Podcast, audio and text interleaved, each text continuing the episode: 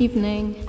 Um, this evening's passage is taken from 1 John chapter 3 verse 10 to 24.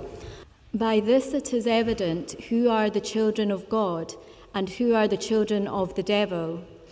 Whoever does not practice righteousness is not of God, nor is the one who does not love his brother. For this is the message that you have heard from the beginning that we should love one another. We should not be like Cain, who was of the evil one and murdered his brother. And why did he murder him? Because his own deeds were evil and his brother's righteous. Do not be surprised, brothers, that the world hates you. We know that we have passed out of death into life because we love the brothers. Whoever does not love abides in death. Whoever hates his brother is a murderer, and you know that no murderer has eternal life abiding in him. But this we know love, that he laid down his life for us, and we ought to lay down our lives for the brothers. But if anyone has the world's goods and sees his brother in need, yet he closes his heart against him, how does God's love abide in him? Little children, let us not love in word or talk, but in deed and in truth. By this we know that we are of the truth and reassure our heart before Him. For whenever our heart condemns us, God is greater than our heart, and He knows everything. Beloved, if our heart does not condemn us, we have confidence before God, and whatever we ask, we receive from Him, because we keep His commandments and do what pleases Him. And this is His commandment that we believe in the name of His Son, Jesus Christ, and love one another, just as He has commanded us. Whoever keeps His commandments abides in God, and God in Him. And by this we know that He abides in us by the Spirit whom He has given us. Praise be to God. Well, good evening, everyone.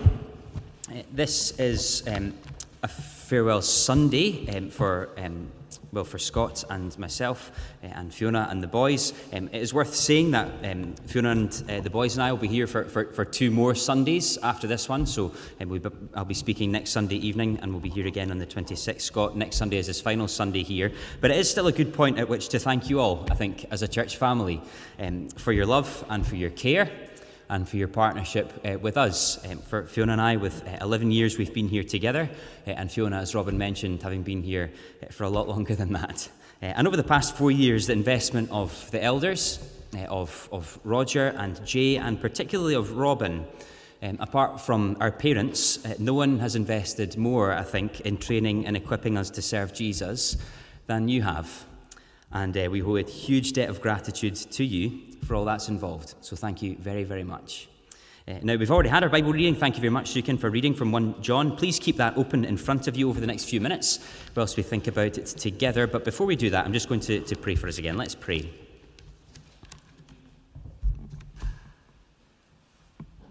Our God and Father, we do thank you for the opportunity we have this evening to gather together and to study your word. And we ask, Lord, that the words of my mouth and the thoughts, the reflections, the meditations of all of our hearts would be pleasing to you, O Lord, our rock and our Redeemer. Amen.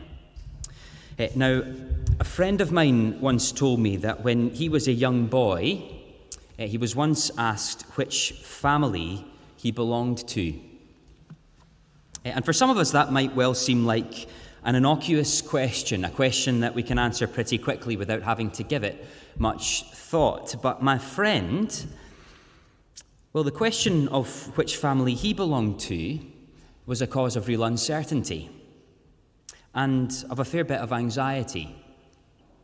He had been adopted not long before he was asked the question. He'd previously lived in a very complicated and quite difficult family environment, and he'd been adopted into a steady and a caring one And so, for him, especially in the early months and years after being adopted, working out which family he belonged to wasn't that straightforward.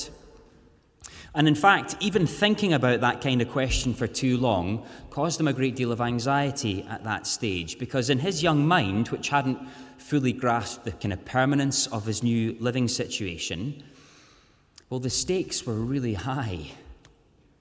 Do I belong to this caring, loving family environment permanently now? Is this my home?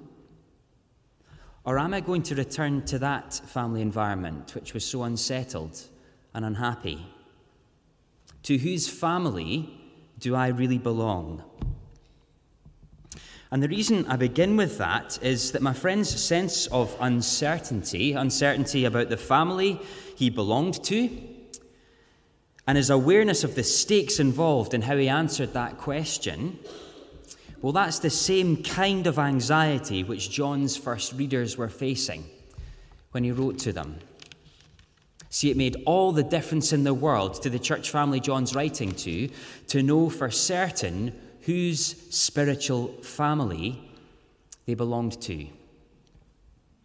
Now, if you've been here on Sunday evenings over the past few weeks, we've seen that the church John's writing to is in some ways coming apart at the seams.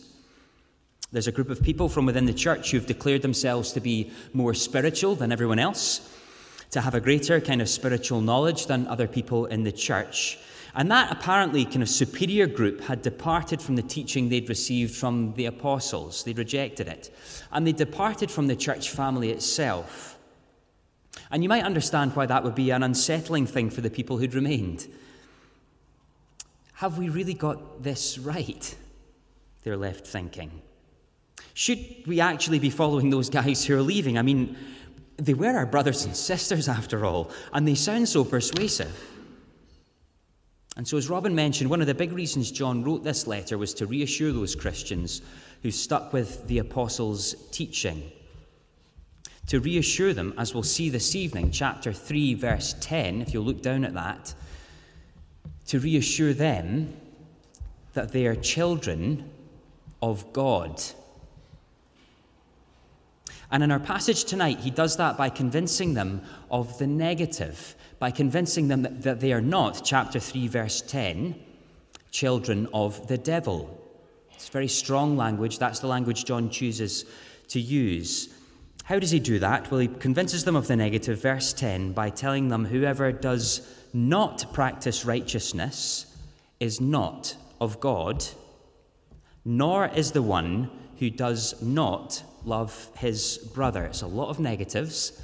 It might sound a bit confusing at first reading, but the negatives are the point, I think. You can spot someone who isn't in God's family, says John, by the fact that they don't love other Christians.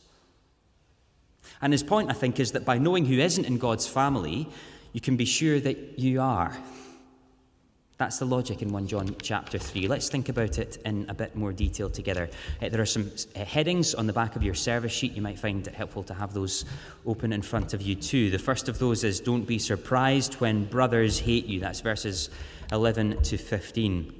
Now, you may or may not have heard the phrase, uh, those who fail to learn from history are doomed to repeat it. It's one of those sayings that's been attributed to a few different people. Uh, I'm not actually sure who first said it, but it has kind of echoed through the 20th century as people made the same mistakes in history again and again and again, and no one seemed to learn from them.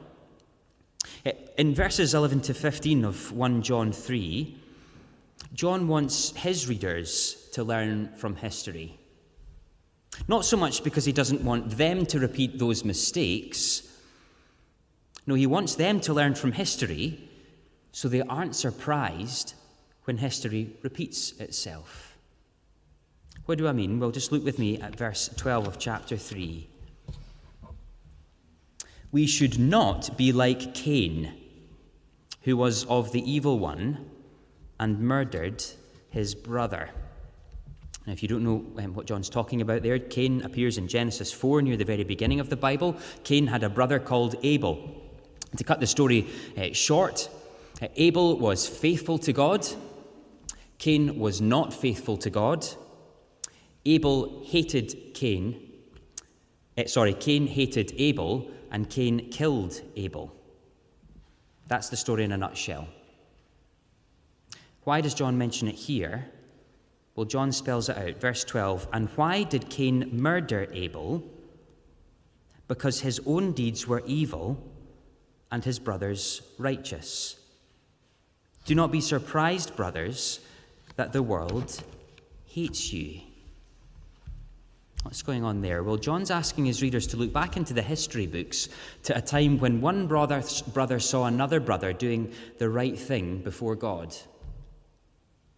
When, when that first brother knew that he himself hadn't done the right thing before God, and so hated his brother. And just think for a moment about how that maps onto the situation John's first readers found themselves in.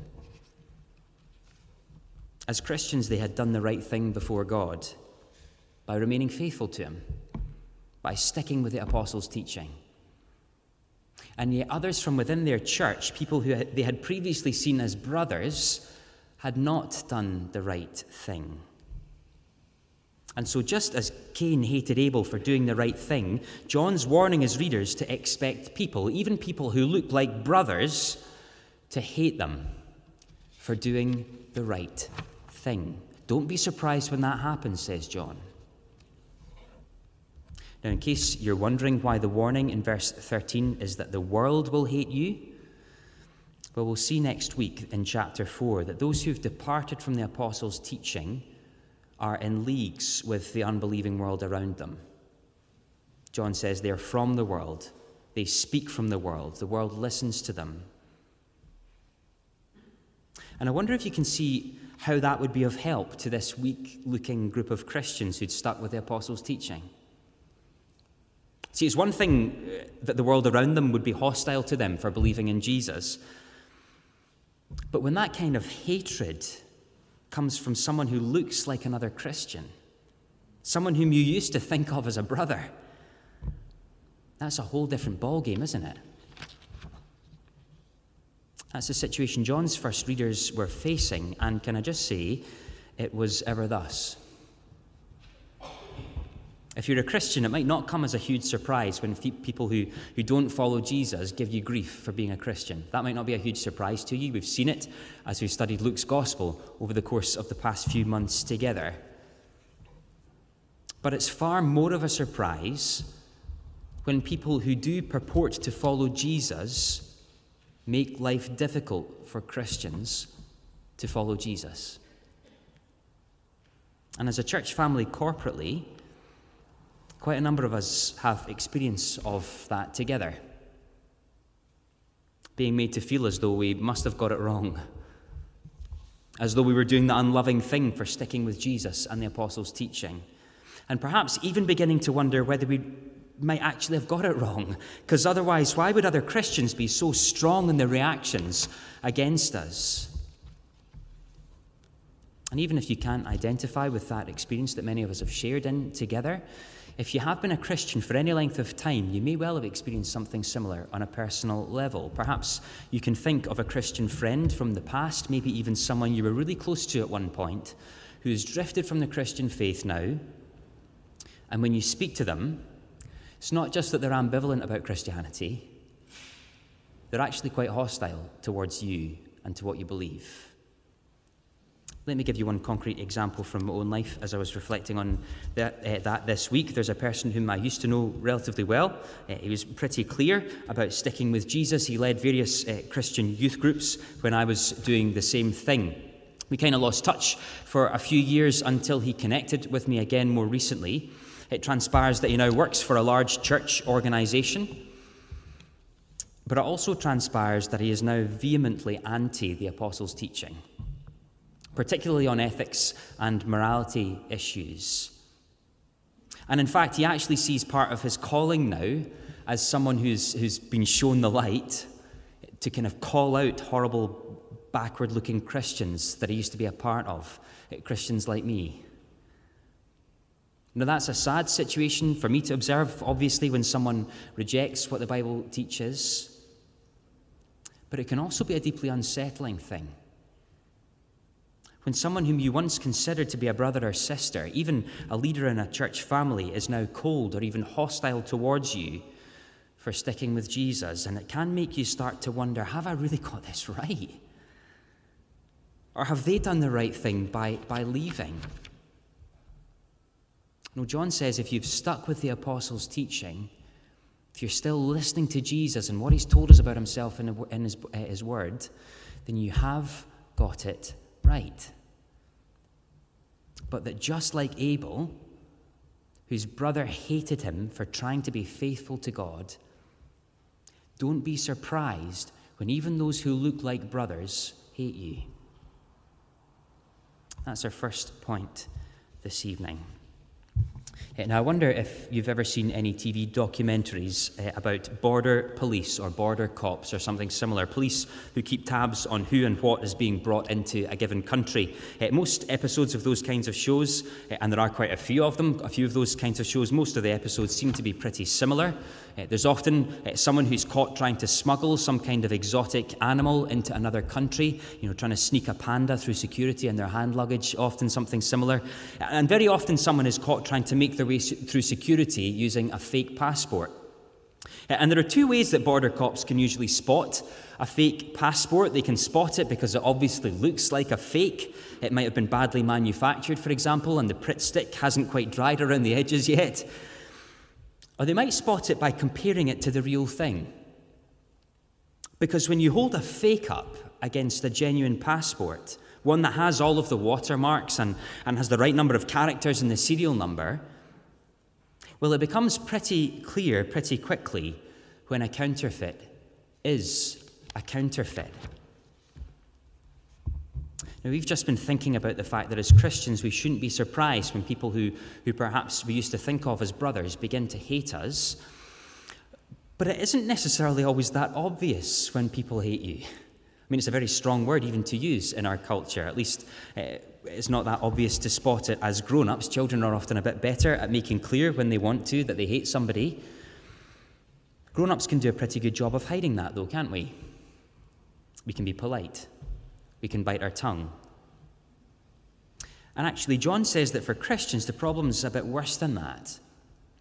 Because the people who really hate you, well, they might actually say they love you. Let's think about that under our second heading this evening. Don't be fooled by love in words only, verses 16 to 18. Now, uh, we do need to be mindful of the context when we read through verses 16 to 18, because at first glance they sound very positive, don't they? Verse 16 By this we know love, that he laid down his life for us, and we ought also to lay down our lives for the brothers. It's quite a stirring verse. But you'll notice I've given these verses the heading Don't Be Fooled. Eh, which sounds a little bit less stirring, a little bit more negative. But I think it is the tone of what John's trying to say. And the reason I think it's the tone of what John's trying to say is those five words at the beginning of verse 16. Just look at those again with me. By this we know love. John's about to hold up the genuine article, the real passport, if you like. This is what the real deal looks like. This is what Christian love is. And what is it? Verse 16 that he laid down his life for us, and we ought to lay down our lives for the brothers. The hallmark of the genuine article of real Christian love is that it looks like Jesus. It's a laying down of our lives for our brothers and sisters as Christians. And you see, when compared with that, eh, when viewed alongside the real deal, well, the counterfeit is quite obviously a counterfeit. Verse 17. But if anyone has the world's goods and sees his brother in need, yet closes his heart against him, how does God's love abide in him? Little children, let us not love in word or talk but in deed and in truth. See, the difference between counterfeit love and genuine love is that the counterfeit won't put their money where their mouth is. They might say they love, but actions suggest otherwise. Now, why might John be telling his readers about how to spot a counterfeit? Well, I guess again because it might well look pretty persuasive to them. The old friend I told you about earlier, for example, who now works for that church institution, to my knowledge, not once has he ever told any other Christians now that he hates them for what they believe. It's quite the opposite, in fact. He's tripping over himself to tell people that the reason he wants them to walk away from the apostles' teaching is because he loves them. He wants what's best for them. He doesn't want them to be found standing on the wrong side of history. And that kind of logic can give you pause, can't it? It can me, anyway. Is this person really just looking out for me? Is he trying to do me a, a, good turn? Is he or she actually trying to do me some good? Perhaps you can think of similar situations in your own life of those who've, who've, walked away from the Christian faith and tried to convince you to do likewise. And they've done so on the basis not that they hate you, but because they really, really care for you. John would have us ask, I think, do they really? Is that love a, a genuine love? Or is it all talk and no action? Sending you a Facebook message, for example, or an email perhaps, to tell you that you've got it all wrong about the Christian faith. They're a bit concerned about you. The only reason they're getting in touch is because they really love you and they want what's best for you. That can sound quite persuasive. I think John would have us ask the question would that love go further than a Facebook message? If things ever got really tough, for example, that's the illustration John uses. If things got really tough in your life, is this the kind of person who's going to reach out and try and help you? Are they actually committed to your good? And if not, then don't be fooled by love in words only, says John. Don't be taken in. And that's our second point this evening. Uh, now, if you're a Christian, I wonder how all of what we've thought about so far has made you feel. Some of us might well be feeling reassured. Robin has mentioned that uh, once or twice uh, earlier on in the service. That's one of uh, John's big out boxes. You might be reassured that even though people might have given you a hard time for it, even other folks whom you, you, you, thought of as brothers and sisters in the Lord Jesus give you a hard time for it, that you haven't got it wrong by sticking with Jesus and his apostles. You might be reassured in that sense. And if that's the case, then that's great, because that is one of John's big purposes. But my guess is that lots of us will have heard what John's had to say so far. And even if we're feeling reassured in, in that sense, we might also be feeling a bit unsettled by what he's said. Not because we, we, we've worried we've got it wrong to stick with Jesus, but because whilst John has mainly been highlighting the hallmarks of fake love, of the counterfeit, he's also been clear that one of the marks of authentic faith in Jesus, of real love, is real love for our brothers. And whilst Chalmers is a church family of real love, we've benefited from that. I said that earlier. We've benefited from that as a family hugely, so richly over the past years. Well, we may well feel ourselves being confronted with the fact that personally, on an individual level, we don't always love one another like Jesus has loved us, at least not all of the time. That might well be pricking your conscience, even as I've been speaking. It might well be leaving you feeling far from reassured, perhaps even like a bit of a hypocrite. Well, if that is you, eh, you aren't alone. And in fact, John anticipates just that kind of reaction. He wants to make sure you know just what to do with it if you're a Christian. Let's think about that under our final heading this evening. Don't lose confidence. God is greater than your heart, so stick with Jesus. Verses 19 to 24. Eh, now, there are a number of different ways in which we might reassure someone, aren't there?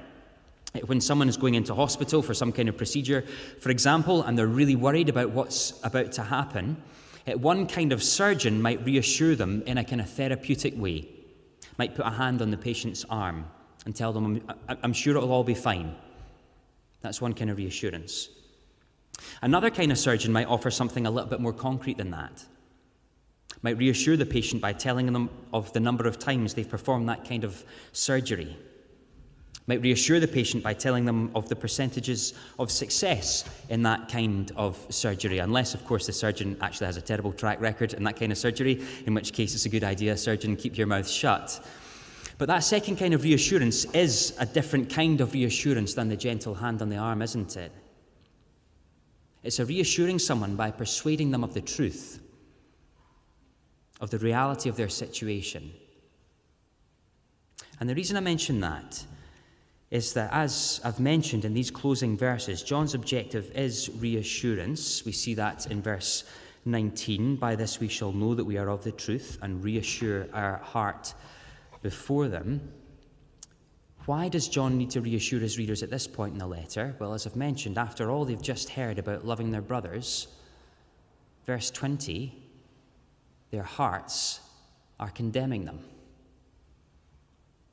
Let me just take you for a moment from the operating theatre to a courtroom. In the dock stands a faithful Christian as one accused. And standing behind the bench for the prosecution is that Christian's own heart, their conscience.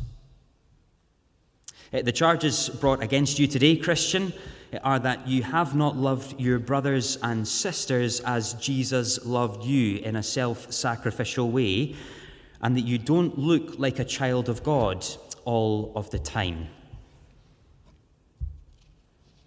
And the truth is that for, I guess, any of us, if we find ourselves in that courtroom being condemned by our own hearts, well, the prosecution isn't short of evidence which supports their case very often, are they? All of the times that we haven't loved our brothers and sisters in a self sacrificial way, or we've put our interests before theirs. John's addressing the Christian whose heart is condemning them, whose heart has them in the dock.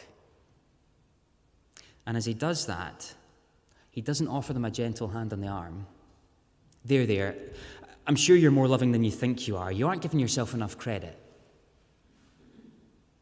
No, John's reassurance is to persuade them of the truth. Verse 20. Whenever our heart condemns us, God is greater than our heart, and He knows everything. Your heart might be leading the argument for the prosecution, but John says, Christian, you have one who is far greater defending you. You've God on your side. Now, as is often the case in this letter, John's returning to themes that we've seen trailed earlier on. Because John has already argued that a genuine Christian is not someone who doesn't sin anymore. In fact, anyone who claims they don't sin are deceiving themselves, according to John. No, a genuine Christian is honest about their sin before God, confesses their sin to God, finds forgiveness from God because of Jesus' death on their behalf. And so, yes, they pursue obedience to Jesus. Yes, they try to love their brother, and we'll see that again in chapter 4. But when they fail, and fail they will, they come back to Jesus, to the one who is greater than their hearts. The idea is similar in these verses, isn't it? Just notice how he summarizes that idea in verse 23. This is God's commandment that we believe in the name of his Son, Jesus Christ, and love one another. Love one another, says John. That's a mark of genuine faith. It really is. And believe in Jesus and all he's done for you. That's another defining mark of a Christian. These two things go together hand in hand for the, for the Christian. All of which means when you're confronted with reality that you haven't loved your brother or sister as you might have done, that you've prioritized your own interests over other Christians, you might well feel condemned. Your own heart might be doing an excellent job as a prosecuting lawyer this evening. When we feel that, what do we do? Verse 19, we reassure ourselves. not with gentle platitudes, not with half truths. We persuade ourselves of the truth. Preach truth to yourself, have a conversation with yourself. That's the weight of what John is saying. That though God knows everything, He knows the inner workings of your heart better than even you do.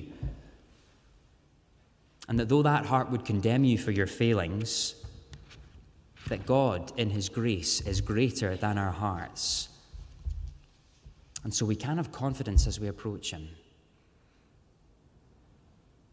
Now, if you are here this evening and you wouldn't describe yourself as a Christian, firstly, let me say that we are delighted that you're here.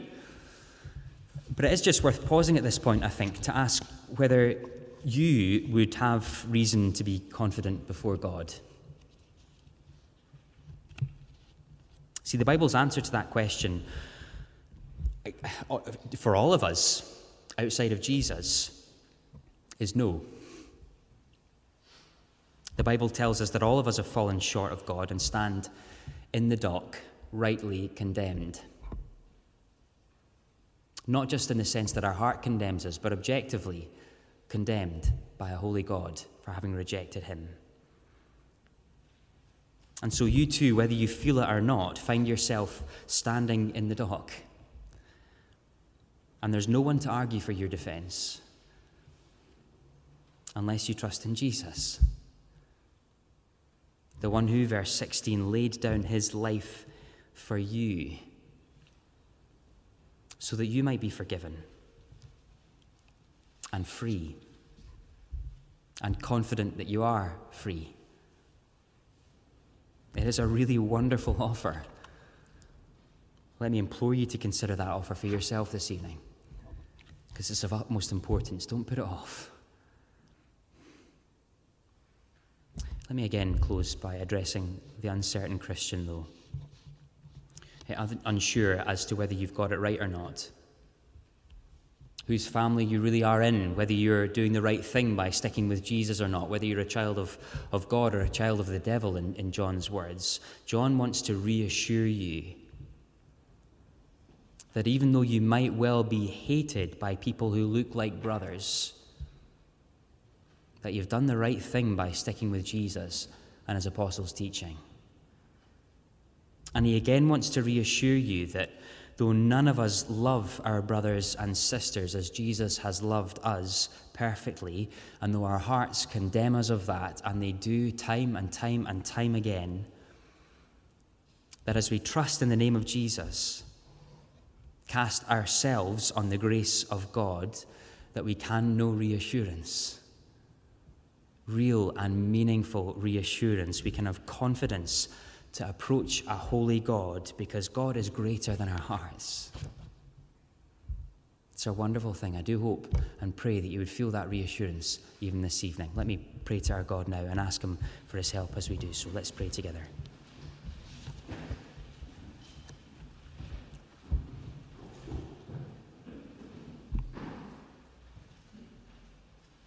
Our God and Father, we thank you and we praise you that you've made those of us who've trusted in Jesus your children. Not because of anything inherently lovable in us, but because of your extraordinary kindness. And we praise you too that being part of your family gives us confidence when, as Christians, we might face hostility in the world today, even from those whom we might have considered to be brothers and sisters in the Lord Jesus. We can have confidence knowing that sticking with you is the safest place to be. Help each of us, Lord, please, to do so, even when it's hard. And for those of us who don't know you yet, we do ask, Lord, you please enable us to take hold of the grace that you offer the grace that is greater than even our hearts which would condemn us, to trust in the cross of the Lord Jesus for our forgiveness, and so be welcomed into your glorious family. We ask all of these things, entrusting ourselves into the care and the grace of the Lord Jesus, and we do so for his sake. Amen.